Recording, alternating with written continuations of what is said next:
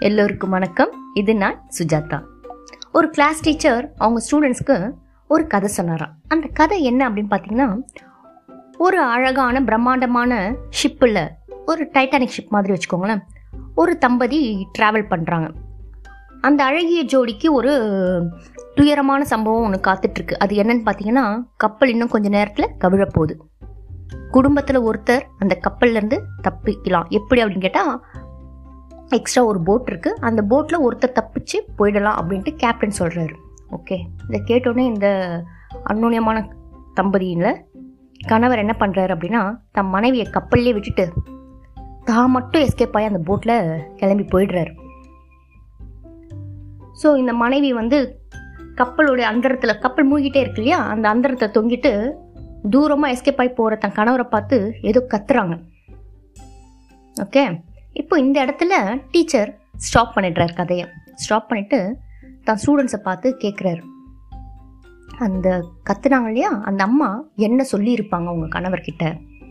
என்ன சொல்லி சத்தம் போட்டிருப்பாங்க. அப்போது ஒவ்வொரு மாணவர்களும் ஒவ்வொரு விதமான ஆன்சர் சொல்கிறாங்க வெவ்வேறு வகையான கருத்துக்கள் இல்லையா?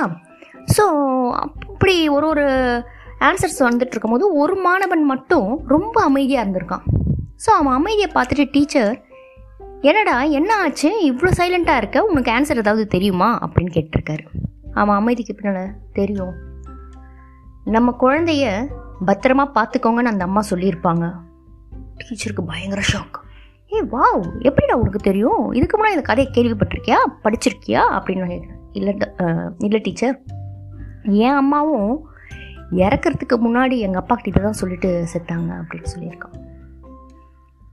பலத்த அமைதி அந்த கிளாஸில் அமைதியாகுது அதுக்கப்புறம் டீச்சர் கதையை கண்டினியூ பண்ணுறாரு என்ன அப்படின்னா தப்பிச்சு போகிற அந்த கணவர் தனி ஆளாக அவரோட பொண்ணை வளர்த்து எடுக்கிறார். காலங்கள் பல உருண்டோடுது. இவர் வயத வயதாகி ஒரு கட்டத்தில் இறக்குறாரு. அவர் இறந்த அப்புறம் அவர் எழுதிய டைரி அந்த அவரோட பொண்ணுக்கு கிடைக்குது. அந்த டைரி அவங்க படிக்கிறாங்க. அப்போ தான் அவங்களுக்கு ஒரு உண்மை தெரிய வருது. அந்த டைரியில் என்ன எழுதியிருக்காருன்னா தம் மனைவிக்கு ஒரு உயிர்கொல்லி நோய் அதாவது கேன்சர் மாதிரி ஒரு நோய் அவங்களுக்கு இருந்திருக்கு அப்படின்றது அந்த பொண்ணுக்கு அப்போ ஐயோ நம்ம அம்மாவுக்கு இப்படி ஒரு கொடிய நோய் இருந்திருதா அப்படின்ட்டு அவங்களுக்கு அப்போ தான் தெரியுது. படிச்சுட்டு அவள் கண்ணில் தண்ணி ஊற்றுது அதுக்கப்புறம் பார்த்தீங்கன்னா அவர் அந்த கப்பல் கவிழ்ந்த சம்பவத்தை ரொம்ப அழகாக எழுதியிருப்பார். அது என்ன எப்படி எழுதியிருந்தாரு அப்படின்னு பார்த்தீங்கன்னா உன்னோடு நானும் கடலின் அடியில் சங்கமித்திருக்க வேண்டும். நம் இருவரின் மரணமும் ஒரே நேரத்தில் நிகழ்ந்திருக்க வேண்டும். நான் என்ன செய்ய? நமது பெண்ணை வளர்த்தெடுக்க நான் மட்டுமே தப்ப வேண்டியிருந்தது. கதை இதோடு முடிது. வாழ்க்கையில் நல்லது கெட்டது எல்லாமே நடக்குங்க.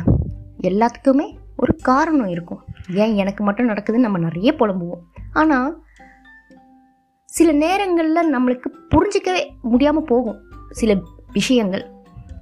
அதனால தான் நாம் ஆழமாக யோசிக்காமலோ இல்லை சரியாக புரிஞ்சிக்காமலோ யார் மேலேயும் ஒரு முடிவுக்கு வந்துடக்கூடாது முதல்ல ஒருத்தன் நம்மக்கிட்ட வந்து மன்னிப்பு கேட்குறான் அப்படின்னா அவன் தப்பு பண்ணியிருக்கணுன்ற அர்த்தமே கிடையாது. ஓ இவன் என்கிட்ட மன்னிப்பு கேட்குறாயா கன்ஃபார்ம் இவன் தான் தப்பு பண்ணியிருப்பான் நம்ம மன்னிப்பு கேட்கல செம்ம கெத்துடா நம்ம அப்படின்ற சொல்கிறதுக்கெல்லாம் ஒன்றுமே இல்லைங்க அவன் மன்னிப்பு கேட்குறான்னு வச்சுக்கோங்களேன். அவன் அவன் திமிரை விட சன் சுய மரியாதையை விட